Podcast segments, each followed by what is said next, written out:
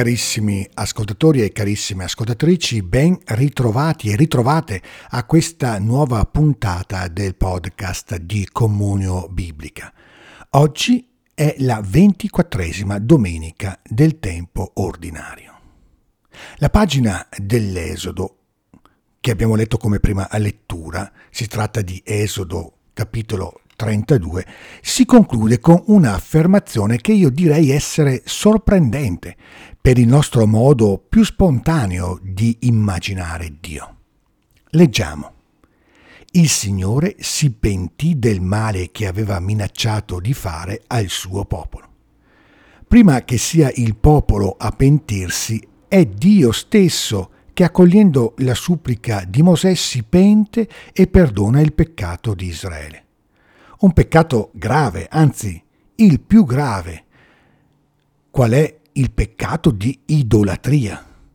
Fondere un vitello d'oro aveva significato per Israele non tanto credere in un Dio diverso da quello di Mosè, quanto piuttosto avere un segno concreto, verificabile, dominabile della sua presenza, soprattutto nel momento in cui è assente Mosè, il profeta, l'uomo della parola. Al segno della parola si sostituisce un'altra mediazione che attesti la vicinanza, la prossimità di Dio. Il vitello, che è però costruito a misura del nostro progetto, del nostro desiderio, dei nostri bisogni. Il vitello rappresenta Dio come lo immaginiamo, come noi lo vorremmo e Dio risponde alla nostra idolatria rivelando il suo volto più vero e misterioso, che non riusciremmo a immaginare se non fosse Lui stesso a farcelo conoscere, a rivelarlo, il volto di un Dio che si pente e perdona.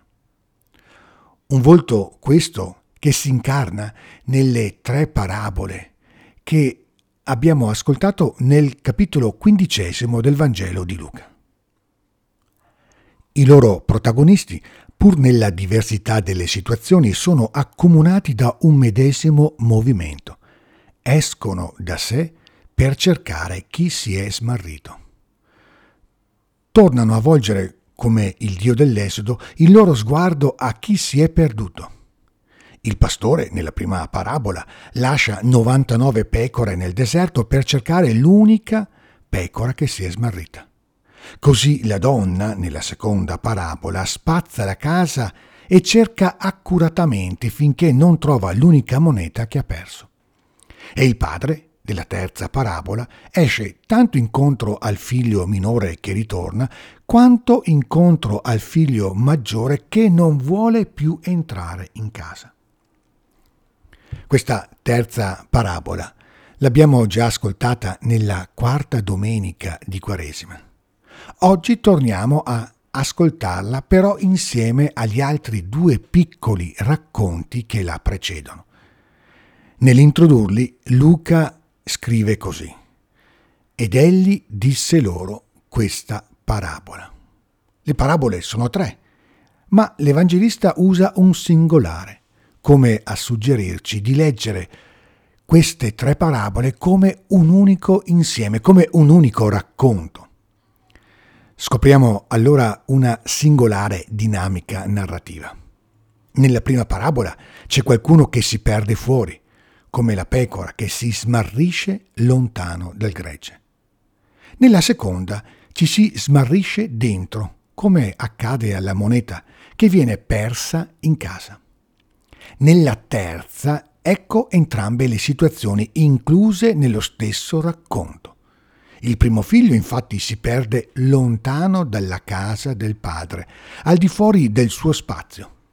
Il secondo figlio, il primogenito, si perde invece dentro la casa, perché anche se non si è mai allontanato, l'ha abitata come un servo, incapace di gustare la gratuità tipica della relazione filiale. Gesù dunque ci sollecita a fare molta attenzione, perché sono molti i modi di smarrirsi.